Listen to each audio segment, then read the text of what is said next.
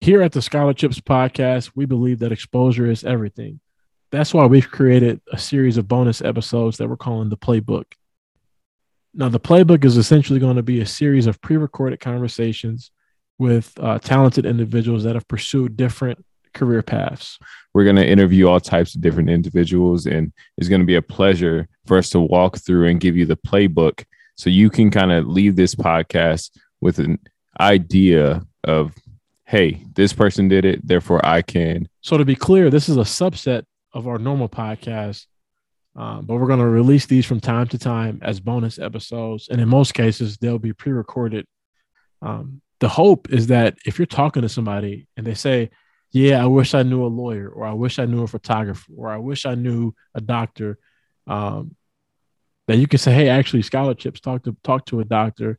They gave step by step instructions on how to become a doctor. I think you should check it out.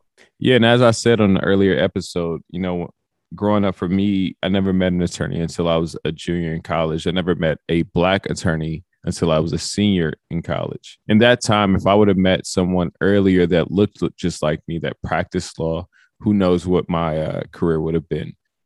Yeah. So with that, let's roll the tape.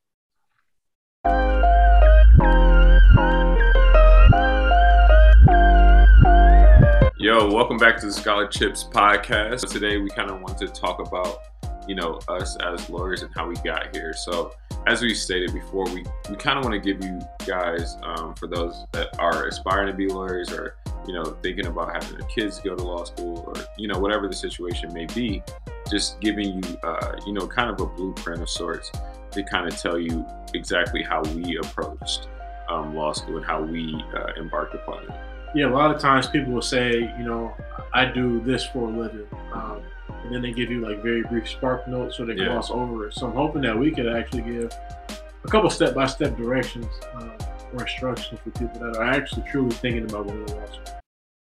The best place to start is really in high school when you're figuring out um, whether or not college is something that you want to do and um, things like that. Yeah, I think um, you know when I when I was looking at different colleges. Like I said uh, in the previous episode, I chose Marquette because I thought it was Mar- Harvard of Midwest.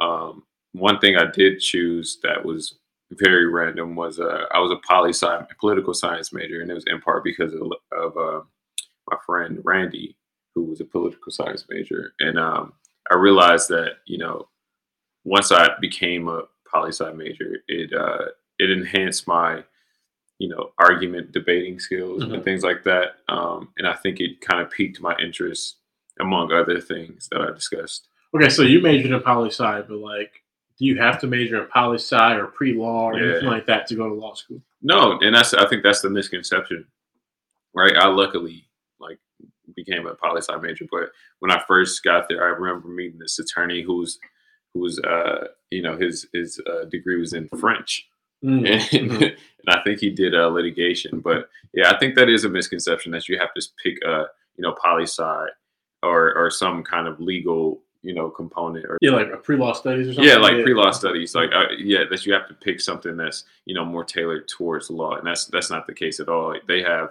um, you know engineers who are do a lot of like intellectual property. Mm-hmm. Um, that and that's a booming market right now, especially. But you know there are things that that uh, just don't make sense, right? Like what I what I think is hard is like when you're in high school and going to college and you have no idea what you want to be. So most time when you're growing up and what mm-hmm. you want to do, it's just like how do you how do you pick a major? Um, if, and so for me, unless they have a concrete idea of where they want to go, mm-hmm. I just tell them just focus on getting the best grades. Yeah, yeah. Because I'm of the opinion that you can go to law school with pretty much any undergrad. That degree. is true. Somebody will take you. I yeah. promise you. Yeah, but I met people with like biomedical undergrad mm-hmm. or, or pre law, or I was a business major. I mean, it's some different avenues and some different ways you can do it.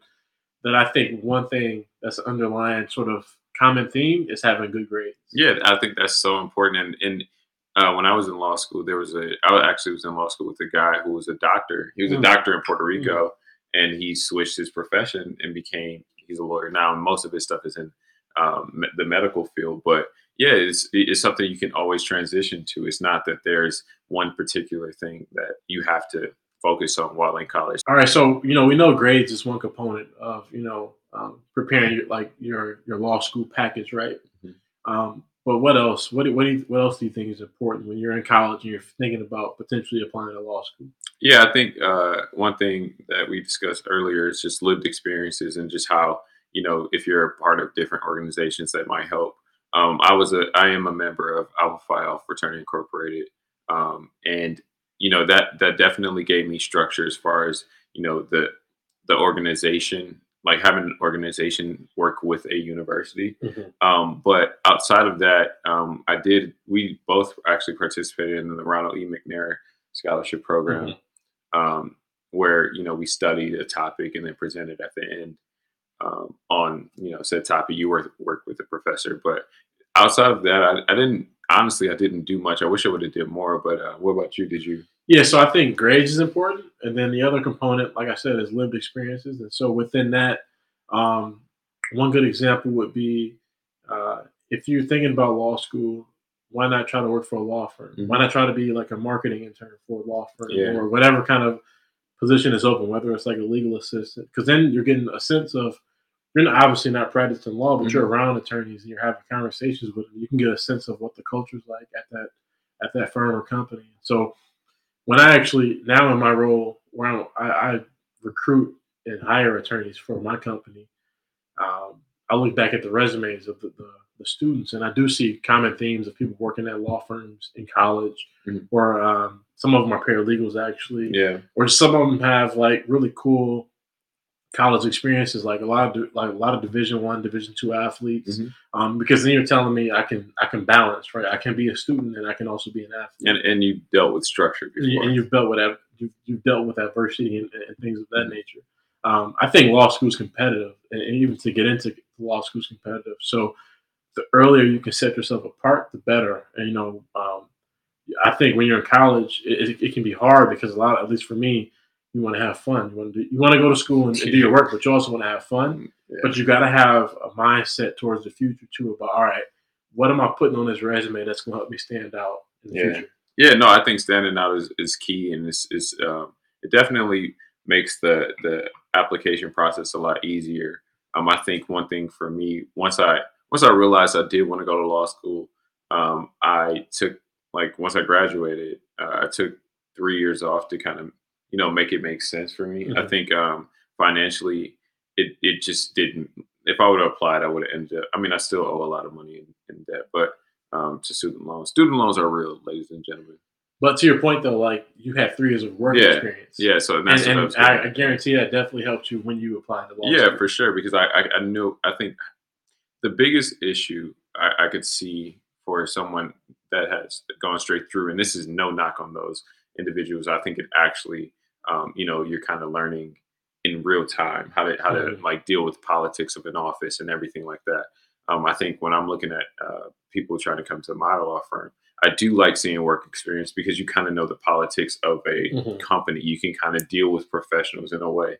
Um, so I think working at, at the not not for profit helped me a lot because I, I, I showed that I you know took time to make sure I made the right decision, but also I could deal with professionals. There's also just a maturity component to yeah. too. It's like again, college is like college, right? Yeah. For most people, like you, you're, you're studying, you're taking it seriously, but you're also having fun law school, like law school is there, it's different. It's competitive. Yeah. You're great on the curve. Yeah. And you're there to get the best job you can get, in my opinion. Yeah, and and I think you know when going straight through, right? Like most people get their jobs after the first year, and if you if you Google this right now, big like big law firms starting salaries for associates is about two two thirty, two hundred thirty thousand dollars, right? And that's a lot of money to give a 25, 26 year old or 24 year old for that matter. You know, no matter the age, it's a lot of money, even for someone that's, you know, took three years off like myself. It's a lot of money to deal with. And I think, you know, there it could go one way or the other where you're mm-hmm. splurging and you're being uh, financially irresponsible if you don't have those certain, you know, people around you to guide you. But it's a lot of it's a lot of pressure to put on someone uh, to to balance work, balance the finance part, and just live their life, mm-hmm. right? Like they also uh, law firms look at people that they enjoy working with, right? Like they don't want you to be, you know, this weird guy that always is talking about work because that just it, it, becomes exhausting to deal with. Um, so it's definitely important um, to to kind of think about that? And what you you took a year off, right? Yeah, I took a year off and worked uh, for a sports team, and, and really just wanted to figure out what I wanted to do. But what I was going to say is, all right, so you've got you know you've got your grades, Mhm. you've got your lived experiences or your, your work experience, um, you've got your personal statement, you've got whatever journey or um, adversity that, that adversity that you want to highlight in your life. Uh, and then the other component, obviously, is the LSAT. That's like Yeah. a standard test that you have to take um, to get into law school, which I think um, is a bunch of BS personally. Um, but it is something that you have to take, unfortunately. Oh. It, it is a barrier to entry. Why? Why? I know why I think it's BS, but why do you? Oh, I just think it's BS because it's not like a predictor of of like legal success or like your, your legal mind or anything like that. Like there's nothing from the LSAT that translated to me being in law school or to my practice today. Right? It was just another reason to weed people out essentially. And I, and I think it's racist. Yeah, and and just a shot at uh, Tucker Carlson. I mean, the when he was talking about Ketanji Brown, Wild. Yeah. I'm like, you do realize she was magna cum laude at Harvard. at Harvard. So regardless of what her LSAT score was, right? Harvard thought she was good enough, Yeah. and then she crushed it at Harvard. So to to to to to find one little thing, one arbitrary test, right? That you know, it doesn't like. Who's to say on the date that somebody takes an LSAT, some, a, a real life situation doesn't happen, right? And they test poorly, and then they go to law school. So they should be defined by this one test that they took forever ago, disqualifying all of the you know things that they've done in law school. She was a judge. She was a federal judge. Like It it's just just shows it's you just wild. how how hard and how much we have to do to prove ourselves. Yeah, It's like, discredit. yeah, you got this woman who was magna cum laude of Harvard Law. yeah. And And, he's and like, he's nah. bringing up the LSAT score, which, which by the way, we had, it, it could have been perfect. We had Yeah. no idea, but because she's a black woman, he brings that up. but I, I think that there is a place for everyone in law school.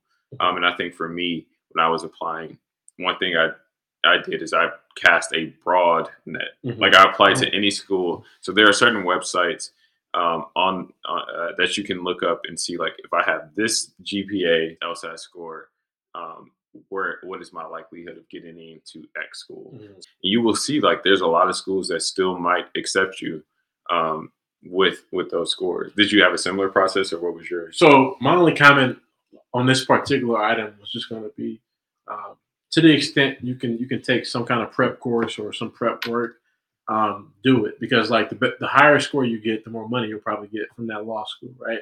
But don't let that be a deterrent from going to law school. Mhm. Like you can go to law school. Like if you're listening to this, I'm telling you, you can go to law school. Like don't think it's like rocket science or think it's something that just can't happen for you. If I if I was able to go to law school, you can go to law school. Um, but you definitely want to put your best foot forward with all the sort of areas that we've mentioned with your your GPA, your lived experiences, your personal statement, and your LSAT score. You want to do the best you can, put forth the best application um, that you can, but don't let it ultimately be a deterrent um, if this is something that you're passionate about. Because frankly, especially if you're a, black or brown individual, we need you. Yeah, I, would say, and just to echo what you're saying as far as the prep course, if you take a prep course and it raises your score, let's say, let's say 20 points or so, you could get a full scholarship to a lot of places, Mhm. you know, and it, it could save you a lot of money from loans or different costs that you might incur while in law school. Um, one thing that I did want to talk about is like the personal statement. That seems, if you're not in law school or you haven't applied to law school, what is that? Like, what do you? Well, how would you explain it? So, I mean, obviously, I'm, I'm several years removed now, Mhm. but what I remember is um, each school might have had like a, the same prompt or a similar prompt where you're just talking about, you know, why you want to go to law school, Mhm. or or there might be a particular um, prompt for that year. I don't, I don't really recall, um, but you want to be real and authentic. You want to be vulnerable. You want to explain. You want to connect how your story is ultimately tied to some common themes uh, in law school, whether that's like your pursuit of justice or your pursuit of equal access or whatever the case may be. You want to highlight that, or you just want to highlight like just some of the things that you've been able to overcome or what you're going to do with your law degree. Yeah, I think uh, you want to talk about like your upbringing, or not even your upbringing, things that kind of separate you from the bunch, right? Like law law schools love diversity of thought, right? Mhm. Like they want Mhm. different people from different backgrounds. They don't want a homogenous, you know, school setting where everyone's agreeing with everything. Yes. So I think if you have time to really take take time and look look at the prompt, no matter what it is, kind of see how it fits your narrative, you will find a way to communicate like this is why I'm different and this is why I would be, um, uh, you know, a benefit if or this is why it would be great if I. It would be great if you guys accepted me to this law school. Again, I look at resumes all the time when we're hiring, you know, one else. And a lot of times you'll see six students all with a 3.4. Yeah. So grades aren't the only indicator, right? So I think the similar process is when you're applying to law school. It's like, all right, if I've got all these people with 3.4, what are the other things that make them stand out? I Mhm. think the personal statement can do that. The LSAT can do that. Um, your work experience can do that, or you being a, a Division One athlete, or, or whatever else. Yeah, and you have to submit a resume if I'm not mistaken to law schools. Yeah. And it it uh, it does help because one one thing I will say, know everything on your on your resume. A lot of times people try to get too fancy Mhm. fancy with like the words they're using and things like that. Mhm. And me, if I'm interviewing you, I'm gonna ask, what does that mean? Mhm. You know, because I think a lot of times um, you want to the paper is the paper, but it's more so the story, Mhm. right? Because law, I mean, lawyers want to work with people they like. Um, but I think you know, just having those those components set when you apply to law school is so essential. Um, definitely have other people look over it, give it, get advice from them, um, ask them how it can be improved and things like that, and it'll make the process a lot easier. Um, Okay, so then once you've got your, your packet ready, you know, Yeah. you've got everything in good order, how did you decide which law schools to apply to? And then um, how did you decide which law school to actually go to? Yeah, for me, I like I said, I, I spent a lot of time on that on those websites, just looking at my GPA and my LSAT score, and just seeing what I could possibly get in. Um, the second move was where geographically I would want to be. Right, Mhm. like I knew I didn't want to be too far from you know the Midwest because my Mhm. family was here and everything. Um, I didn't, I wasn't as familiar with like I think I had I've only I had at the time I had only gone to Los Angeles one time, Mhm. right? And that was like, oh, I would love to go there, but um, it that was just an idea. So I, I thought about what's more practical, um, what makes sense financially um, as well. Like you would look up the cost of law school, which is drastic. Um, so I, I I looked at all these things and I thought about like I made a decision that I wanted to be in Chicago or near Chicago. Once I got there, I started looking at like the schools in the Chicago area, like Northern Illinois, um, DePaul, UIC, um, Northwestern, and everything. And I knew that like my LSAT score wouldn't get me into um, like a Northwestern, Mhm. for instance, because Northwestern is a T15 school. It's like top 15 school. Um, and my LSAT score was not, Mhm. I wasn't sniffing that. Mhm. Um, but um, so I, I, I did a different approach and I decided that I would go to a lower tiered school that gave me money, and I would then use that uh, use that school like really try to bet on myself, crush it, and transfer. So how did you even know that like transferring was a thing in law school? Because I'll be honest, I didn't know that that was a thing. Yeah, I had so basically I ran into a, a, a mentor of mine or a friend now um, who kind of just he had transferred and he Mm. told me about the process. Um, also, um, I there's this report called a 509 report um, that every law school has to uh, provide every year, and basically it goes through and it says, you know, these this is class 2021 or 2022. These are their grades. This is their median LSAT score, um, and then they break it up into like 25th percentile, so you know the different percentiles. Mhm. So what I did is outside of my LSAT, I didn't even think about that anymore. Now I was looking at just my grades. Mhm. So I would go to like different different uh, 509 uh, reports, look at their median GPA or their like whatever whatever percentile. Mhm. I basically would apply to schools based on these reports. Mm. And this is the 509 report is something that a lot of I didn't know about it until I got to law school, but it's a lot of it's a report that a lot of people don't know exists. And you could leverage your your um, your uh, application to that law school um, against other law schools, right? So one thing that I, I, I tell law students today is that it's a game, right? Play the game, right? Like if you get accepted to DePaul and they give you a full ride, Mhm. right? Apply to U of I. Mhm. U of I is a bit higher. Just tell, and then once you once they accept you or whatever, just let them know like, hey, U of I, DePaul just gave me a full ride. What are you gonna do? Mhm. It's always a negotiation until you actually agree to go to that law school, Mhm. right? Um, I I did that somewhat when I first applied to law school because I went to uh, John Marshall, which is now UIC initially, and I I kind of would go back and forth with like, oh, Kent, Chicago Kent is giving me X amount of mm-hmm. dollars. John Marshall, what will you give me? Um, so it's it's always best practices to me to definitely don't say like DePaul gave me a full ride, so UI like University of Illinois should give me a full ride. Um, but play it in a way that's like respective and, and understanding of their their time as well. So you keep referencing like uh, like law school rankings, right? Mm-hmm. You're saying like Northwestern was a T15 law school, but not everyone might appreciate like the importance of that. So can you just quickly talk about why you thought it was important to transfer from one law school to a higher ranked law school? Yeah. So I, like I said, I had applied to I think I applied to every Chicago school, Notre Dame, and um, uh, maybe one one school like a UCLA or something. Mm-hmm. Um, the reason I chose Notre Dame is because one, the alumni at Notre Dame are second to none. Mm-hmm. Basically, mm-hmm. like they, it's an international brand. It's a school that everyone could look at um, and respect, mm-hmm. right? Like respect off top, like oh Notre Dame grad.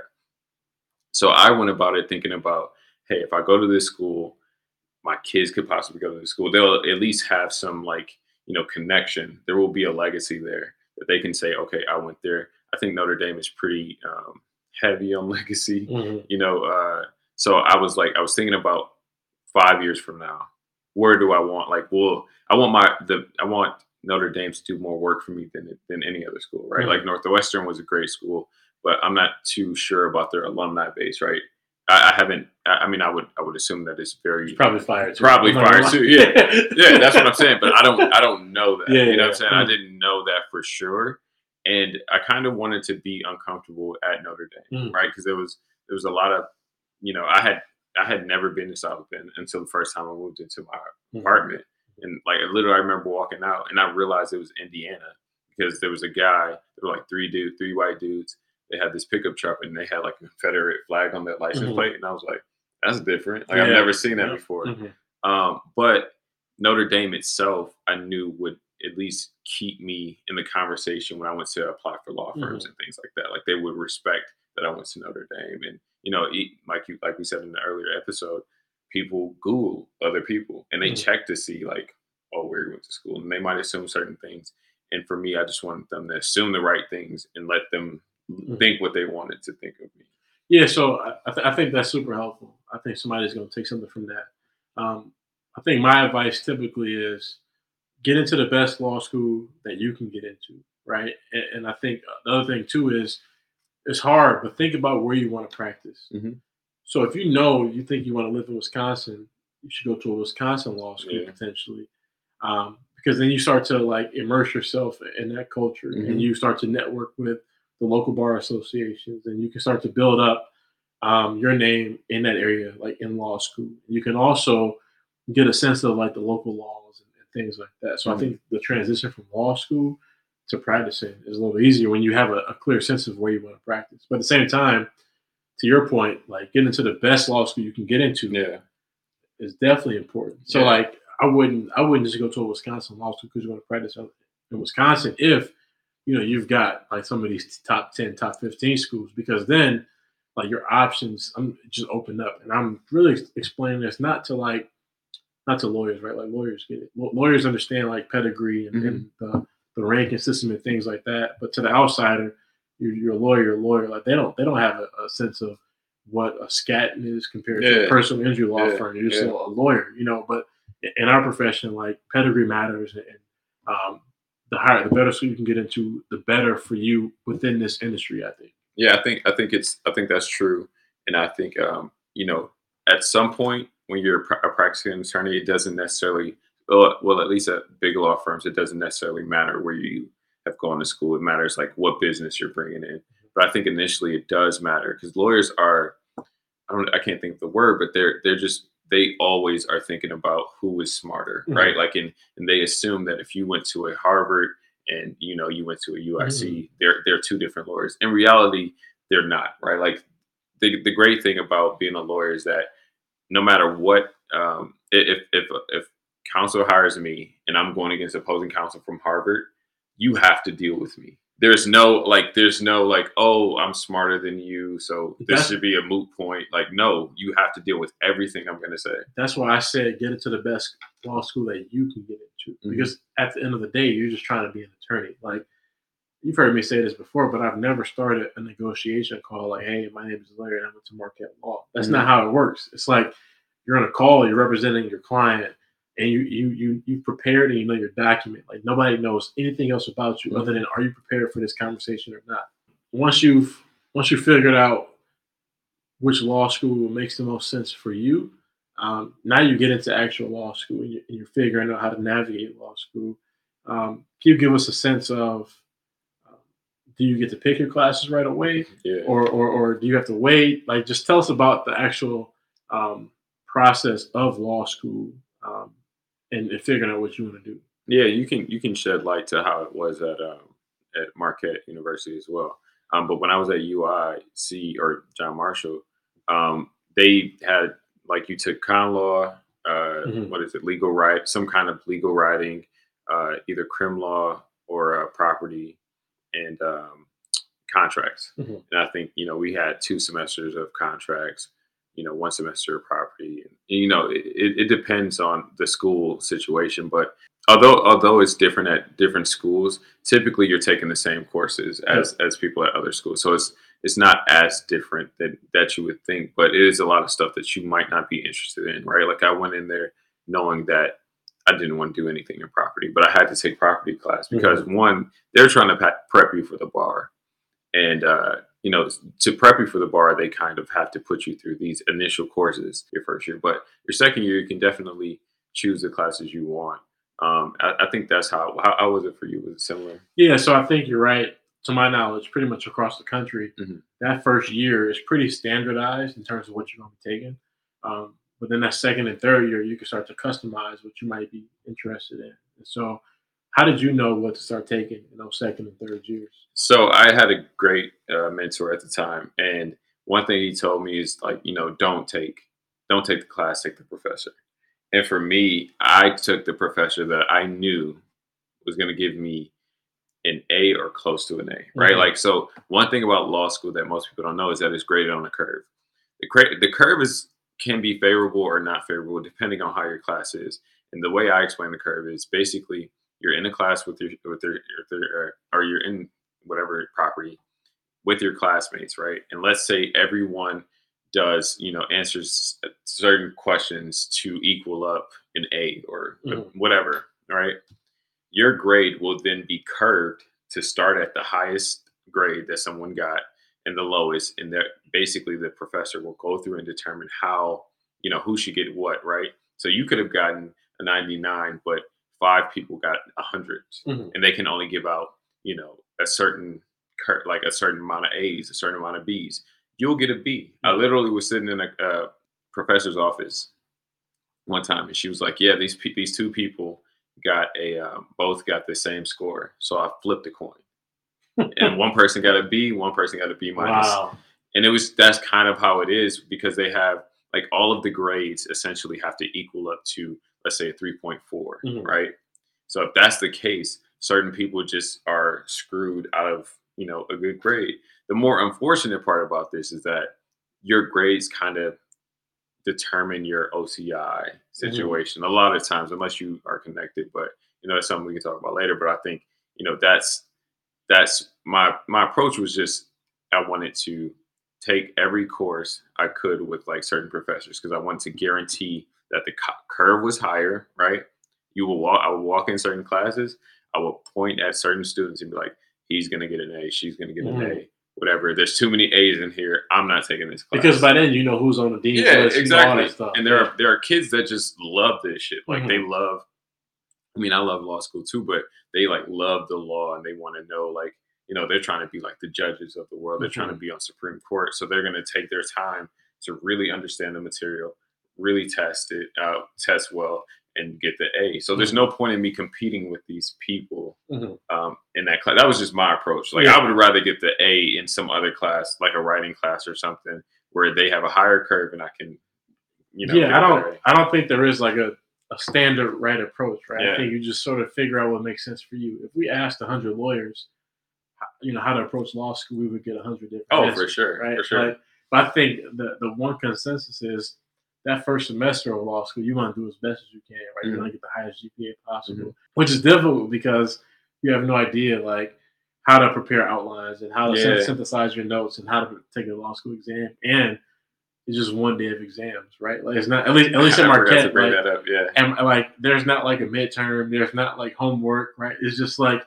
all semesters preparing you for this test day, which is wild to me, Yeah. right? And it's like depending on how you do that day, that could dictate a lot about your future. Um, but for me, uh, I think you know after that first year, uh, I started to get a sense of I, I feel like law school pushes you in at least two different ways. It's either like the transactional route Yeah. or the litigation route. So think with a transactional, thing like contracts and negotiating and you know, like the phone calls and things like that. And then with litigation, more think more so you're writing briefs, uh, you're you're in a courtroom, you're you're filing complaints and, and things of Mhm. that. So I feel like there are two different sort of avenues that you at least two different avenues that you can go. Um, and so for me, I really started to think about all right, what courses make sense for a transactional practice? And obviously, I would ask people that were already lawyers or graduated for that. Um, and so, if I'm getting very specific, um, I think if you're going to be a transactional attorney, you've got to take like your law school's equivalent of a corporations class. mhm. Um, you've got to take, if you can, it's intimidating, but you've got to take a, a tax course. You like corporations are always thinking about tax. Like tax involves everything uh, in the transactional setting. Um, so you've got to take that. You've got to take, you know, a secure transactions course so you can understand Article 9 and things like that. So those are like very specific examples of courses you've got to take if you're going to be in a transactional practice. Or I recommend taking because they just help you in your practice, right? They like having an understanding of some of those things just helps you helps you when you're practicing law. Whereas and you're getting it while you're over over the course of a semester. Whereas if you didn't take tax and now you're practicing in, in, a, in a corporate setting and uh, at least in real estate, uh, if a transfer tax issue comes up, you're having to work a little harder to understand that issue. Whereas if you had that, that tax background, Yeah, I think. I mean, I, I agree and disagree. I think that you should take those classes just so you have a base, a, a base of what the information you'll be practicing three years from now. I think, however, when it comes to like, I took a tax course and I couldn't tell you anything about tax today, right? Mhm. I do think it was beneficial somewhat, but I took it just because I thought the professor was a great professor, right? But there are certain, there are like a secure transaction was a great kind like course for me because I was like, I needed to know what that was. Mhm. I wanted to know what that was, right? But the, the issue that I always find is that once you graduate, take the bar, if you ask any like senior associate partner, whatever, they'll tell you when you when you start practicing, you don't know shit, Mhm. right? So you're basically relearning all of these things Mhm. in real time, and not yes, you're being paid. Like they're first as a junior, they're basically paying to train you a lot a lot of times, Mhm. right? So taking those courses can be beneficial because you'll have a base to go the off of. language, Yeah, you'll know the language for sure. Mhm. Um, or you'll recall like, oh yeah, I remember we learned this in this course. Um, but like for me, I, I just took like I took like Catholic social teaching. You know what I'm saying? Like I'm not Catholic, but I Mhm. took it because I was like, I could possibly get I, like the lowest grade I could get is like a B. You know, I have friends that definitely took Yeah. courses that they knew they can get an honors grade no matter what. Yeah, Like, yeah. They knew it was only 13 people in the class and they knew Yeah. like the lowest grade was a B plus, right? Mhm. So like that's one strategy. Yeah, Another strategy is like you said, I've got five or six professors that everybody says are like super dope. yeah, So I'm just gonna take whatever they're teaching. I'm just taking that because it's interesting to me. yeah. And and like there are certain, I mean, and this is all to say like to know yourself, right? Like to each his own. You can kind of go in and know like, hey, I want to take the hard courses because I want to push myself and I want to be, you know, more more competitive and have these conversations when I'm talking to an employer. Or I might really learn something that Mhm. I can really use for the rest of my life. I think it's it's up to you. I like this is just how I approached it because I knew that I I wanted to like I had just secured my job and I was like I'm not about to like like my firm at the time told me, hey, just don't do anything stupid. Mhm. Like you will have a job when you graduate. This is after our first year. You'll have a job. Just don't do anything stupid. So I didn't do anything stupid. No, that's that's good advice. And then in terms of like internships and, and ththings like Mhm. that, can you work during law school?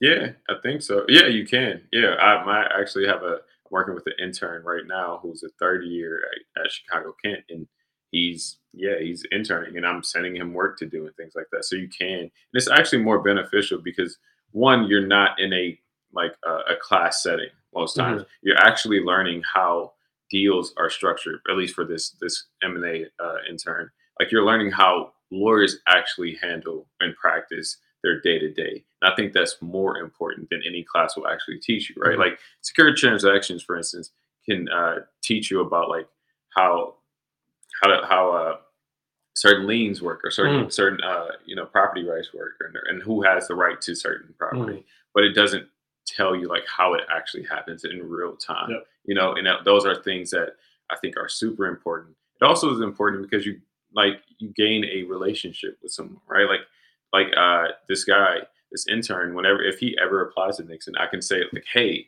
I remember working with him. He was a good guy, mm-hmm. you know, and he, I kind of know his style, and that's that's beneficial to someone if you're you know hiring them on. So I think it's I think it's uh I think it's important to do these internships. Did, did you do any? Or yeah, you actually just reminded me. I think towards my, my so my, my last year of law school, mm-hmm. I really focused on taking classes that were practical. So to your yeah, point about yeah. like you don't know nothing about practice practicing law, you you don't.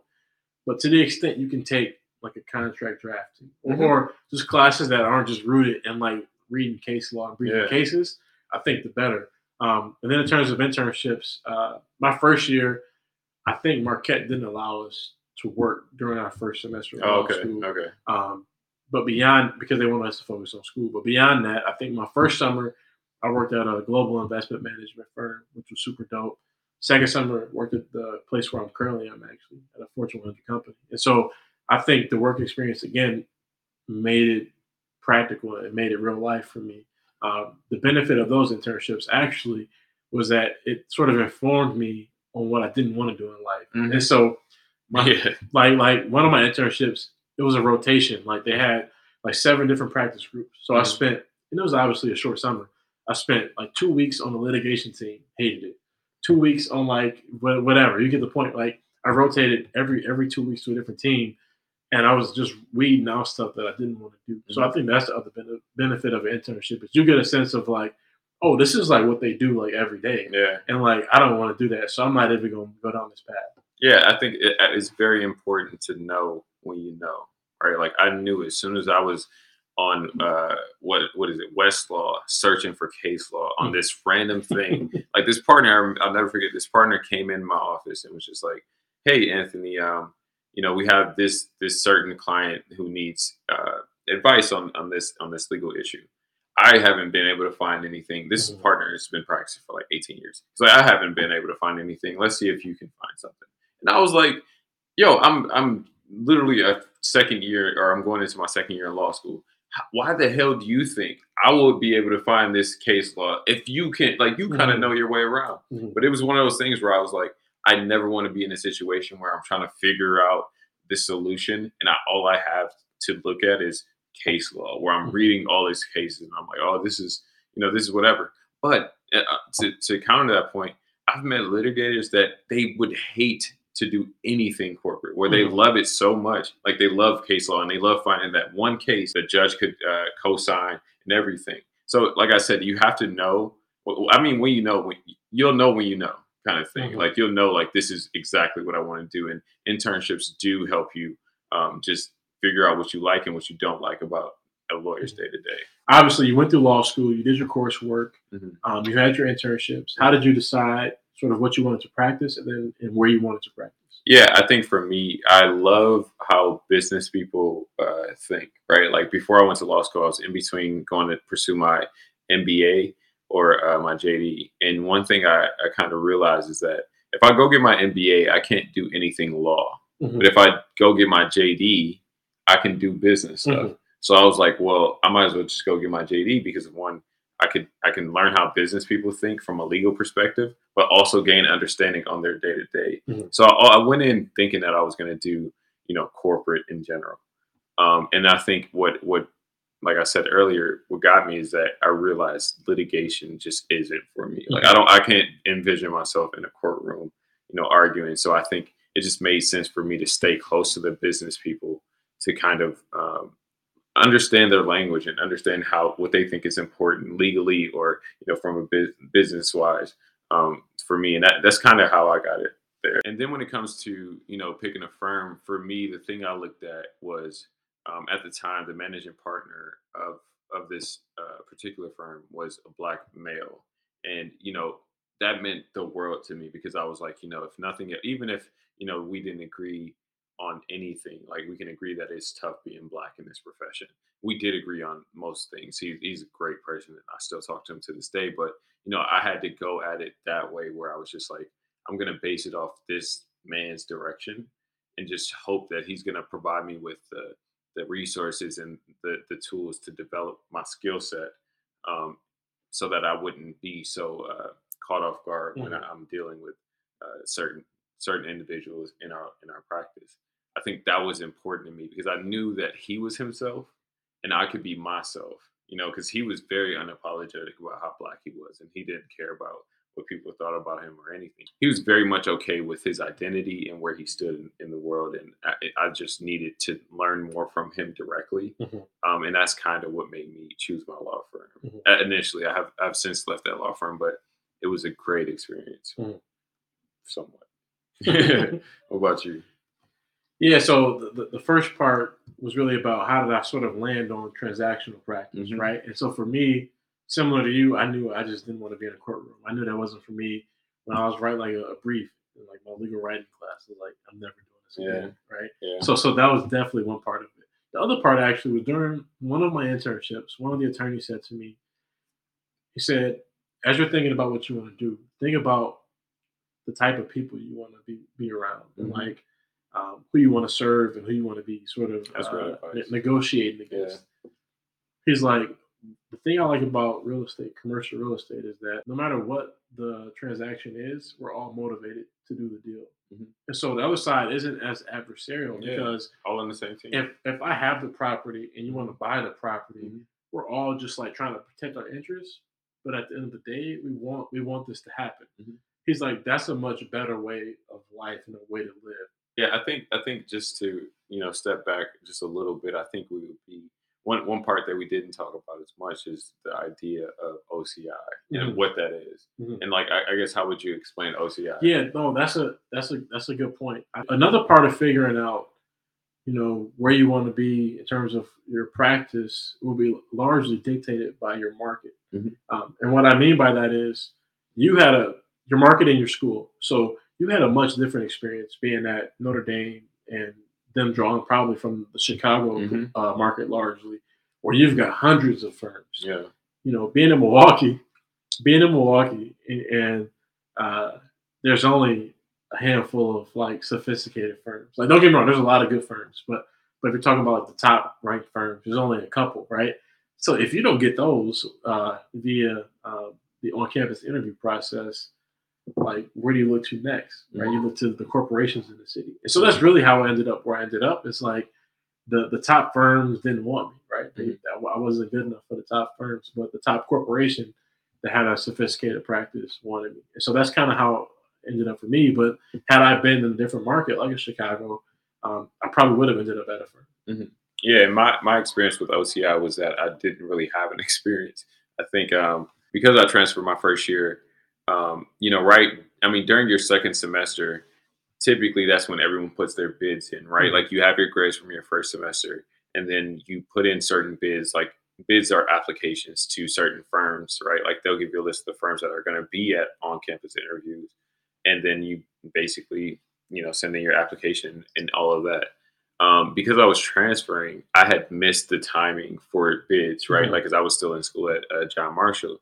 So by the time I had applied, they only had like school, like firms in like Dayton, Ohio, and like you know somewhere in Pennsylvania, where it was mm-hmm. like really small firms.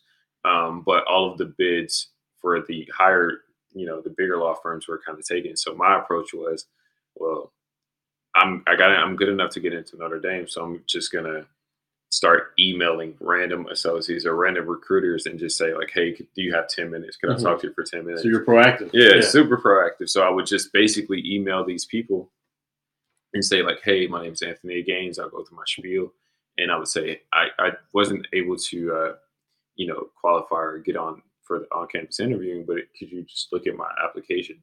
A lot of people said no. Most people said no, actually.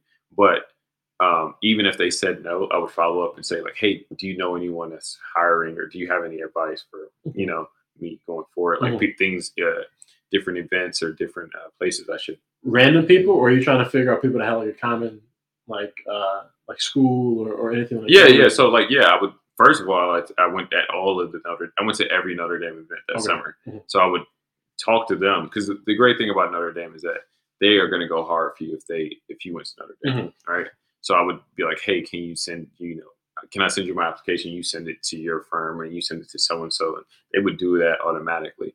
Um, and so I got like four or five interviews based on that, which was which was helpful because I was able to learn like what happens in a in an interview because typically it's like 20 minutes, mm-hmm. 30 minutes, and they make a decision on you, or maybe it's, it's even less. 20, yeah, so a, I just did OCI for my company, and it's 20 minutes. Yeah, like they have the resume. I think you go in understanding that like you're qualified to be here. That's why you're in here, right? Mm-hmm. So you shouldn't second guess anything. But the the the interview itself to me is very informal, where you're just talking about you know you're you giving your story for like 10 minutes they might have a you know a question afterwards i remember talking to some associates who would say like yeah if they laughed at our jokes at the end we kind of knew if they had a personality so we would bring them in mm-hmm. right after that you know right after oci you get a more formal interview which, where you are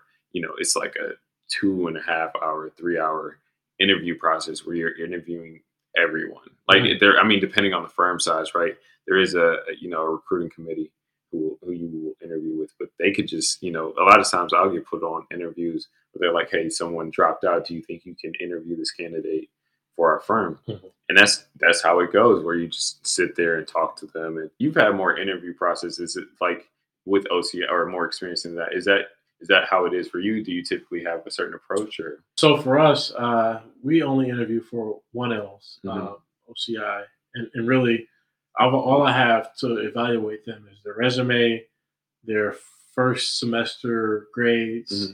Um, they've got like some kind of written product that they submit to. And then I've got 20 minutes to talk to them and get to know them. And so um, it's really hard for people to make themselves stand out within that 20 minutes. So, so I, I think I think that makes sense that you um, touched on OCI.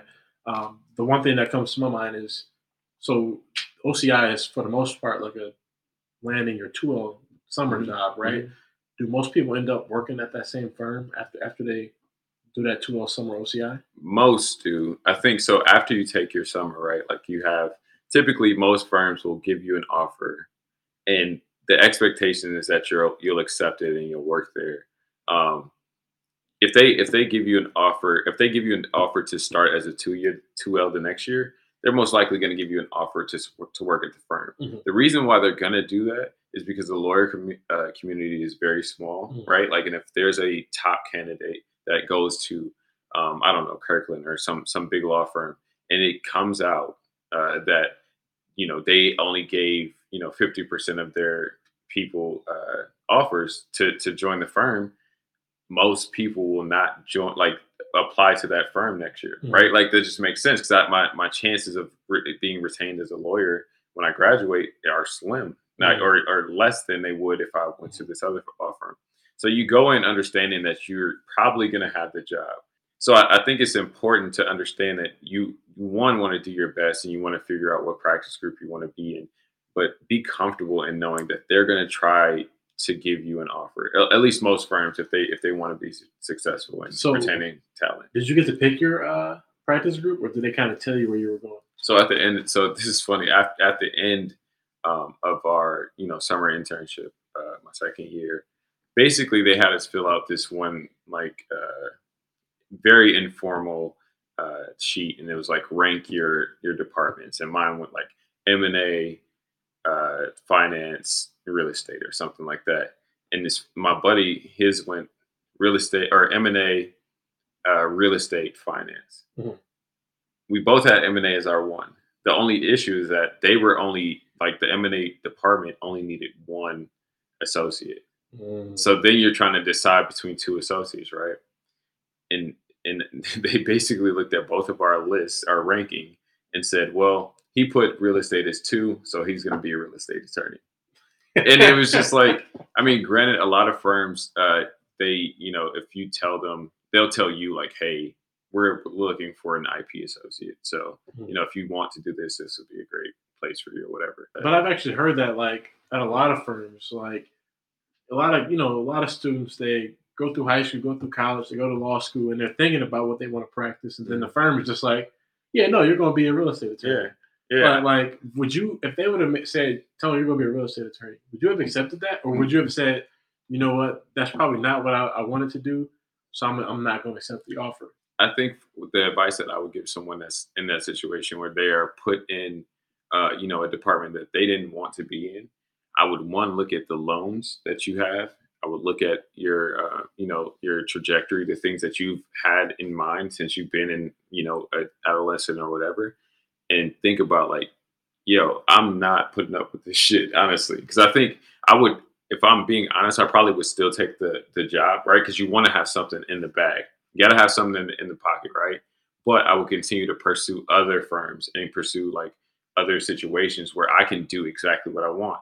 I actually just gave this uh, this guy who was at my uh, previous firm, he was he was a litigation guy, and he was like, "No, I actually want to do like M and A," and I was like, "Man, you're going on like your first year, or you're going into your second year. They still have you as like a litigation person. If you're mm-hmm. gonna make this jump and do M and A, you need to ask." The, the associates let the partner know, let the manager partner know, hey, I want to do M and A, mm-hmm. right? It is then up to them to take you on a deal or whatever, switch and they didn't have the work for him or they wouldn't commit to him as an M&A attorney. So he left the firm and now he's at he's at a bigger law firm doing M&A. So it's always a way to transition, mm-hmm. right? Like I, I I know attorneys that have that were, you know, litigation attorneys for 7 years and then they always wanted to do M&A so now they're doing M&A or corporate.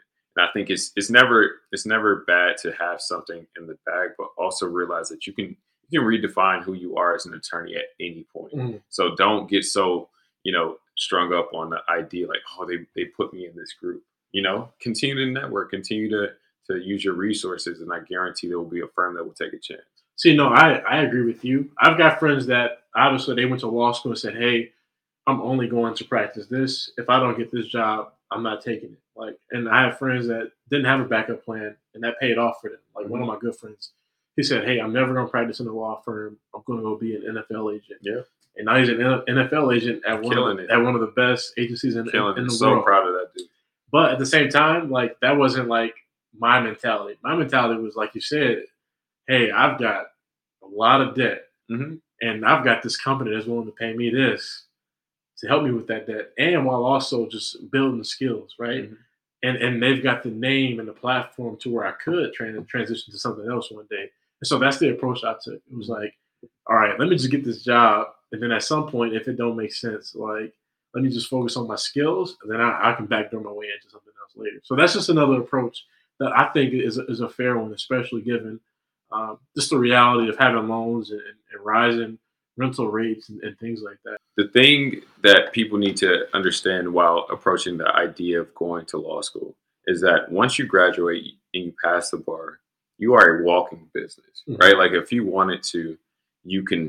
I could quit my law firm today and start a start my own practice. It's a license to hustle. It, it's a license, yeah, license to hustle. You can start doing your own thing, and it, you know, get good malpractice insurance for sure.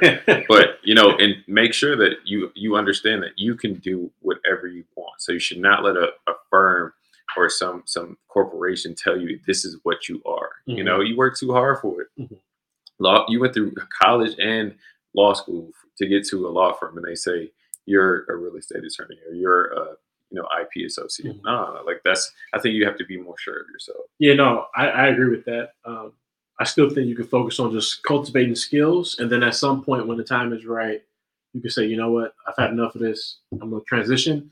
Um, and I've had so many people tell me that they've left their initial firm, went to the second firm, and said, "Hey, I'm glad you guys are willing to hire me, but I'm only going to be hired in this practice group or I'm not coming. And, and one thing I'll say, and I, I've been meaning to say this, and it's something I tell young law school students that are you know going through and trying to figure out their their vision of themselves and, and whatnot. Um, understand that you already won, right? Like you got to law school. The worst case scenario is that you graduate with a JD. That is, unless you do something that's you know outlandish, you're going to graduate with a JD from some some law school, and that is enough. You know what I'm saying? You have to understand that that is something that most people in this world do not have. In the same vein, understand that while you're going through that journey, don't be a jerk. If you take nothing else, don't take that part. Don't be a jerk to anyone in law school, right? Like I said earlier, the law school community is very small. People remember things that you do in law school, and they will never forgive you, right? A lot of times because they they they can't believe you did that, or you know you said this in law school. And a lot of times in our profession, in most professions, if I'm being honest, it comes down to do I like this person, right? So if Larry was at a law firm and I had did, you know, I cut out certain pages for the book, this book that we needed to research just so that I would have an advantage, right? If I'm trying to apply to your law firm and they know we went to law school together, they're going to walk up to Larry first and be like, "Hey, what do you think about Tom?" Mm-hmm. And I can base my entire opinion on you cutting those pages out and then all of a sudden you are limiting your prospects because Mhm. people are going to say things like and maybe larry's super connected and he's going to be like hey i wouldn't hire him Mhm. this is why so there's no point is no point in being a jerk to anyone in law school because everyone's going to be a lawyer Mhm. That is what everyone went to law school for everyone's going to be a lawyer in some capacity and everyone's going to know someone so it's best to just be be fair be kind and just build a network where you can always have a job. Bro, that's that's such good advice. It's like everybody that you're in law school with is going to get a job. Some Yeah. of them are going to get like fantastic jobs, and some of them are going to do incredible things. It's like that's your network. Mhm. That's part of your network. So you definitely want to be uh, kind to your peers. I think that's a, that's an excellent point. Yeah, because if they go to if, if they go in house, right, and I'm an M and A uh, associate, maybe one day they'll be like, "Hey, tell them like I'll uh, you know I have this matter. Could you help me out with it?" Mhm. And that network is gonna always be beneficial for you. It's never gonna hurt you. You know, does, that's I think that's what I'm always trying to tell students. I'm like, just don't be a jerk. It's not that hard. You know, although you're dealing with people that are type A, they have all the opinions in the world. Just always play neutral. Like, oh yeah, you know, definitely call people out when you have to, but you're like, oh yeah, that's that's great that you have that opinion. Mhm. You know, Yeah, you know, I think um, the purpose of this episode really was to give the blueprint. Right, shout out to Jay Z to give the the blueprint of how you can actually go from high school to college to law school to practicing law. Um, and I think we've we've laid out some practical steps into how to get that done. Um, I think to close us out, though, I think we should talk about quickly. Um, there's somebody that's listening to this, or there's somebody that's listening to this that's going to talk to somebody that's contemplating whether or not to go to law school. Mhm. And um, I guess what advice would you give to that person? That's because we've heard it, right? We've heard people say, "Yeah, I was thinking about going to law school," or, All the time. or back in the day, I, w- I wish I went to law school. What advice would you give to that person that's still contemplating, like, is law school for me? I think for me, um, I always say, look, the reality is that law school will always be there, right? Like it'll always be an option for anyone that's, you know, in a midlife crisis and they want to try out law school. It, it'll Mhm. always be there for you. I think if you're on the fence about it, just understand that we need more diversity of thought, diversity of color and things like that, but diversity of thought. And if there's something that you know you've been pushing yourself to do, like go to law school, it doesn't hurt to try it, right? Like I would say, don't rack up a lot of debt if you're unsure, if you're just trying to figure it out. But if you're sure that you want to go to law school, just try it. I think a lot of times people are so scared to make it make a step and then you know have to you know drop out of law school and, and things like that because they're worried about how they will be judged. And that's just not you're you're not necessarily living, in my opinion, if you're doing that. You're more so just coasting and and being okay with everyone having this idea about you. And I think it's best to to just apply, see what see what you like, see what you hate, and go from there rather than not try.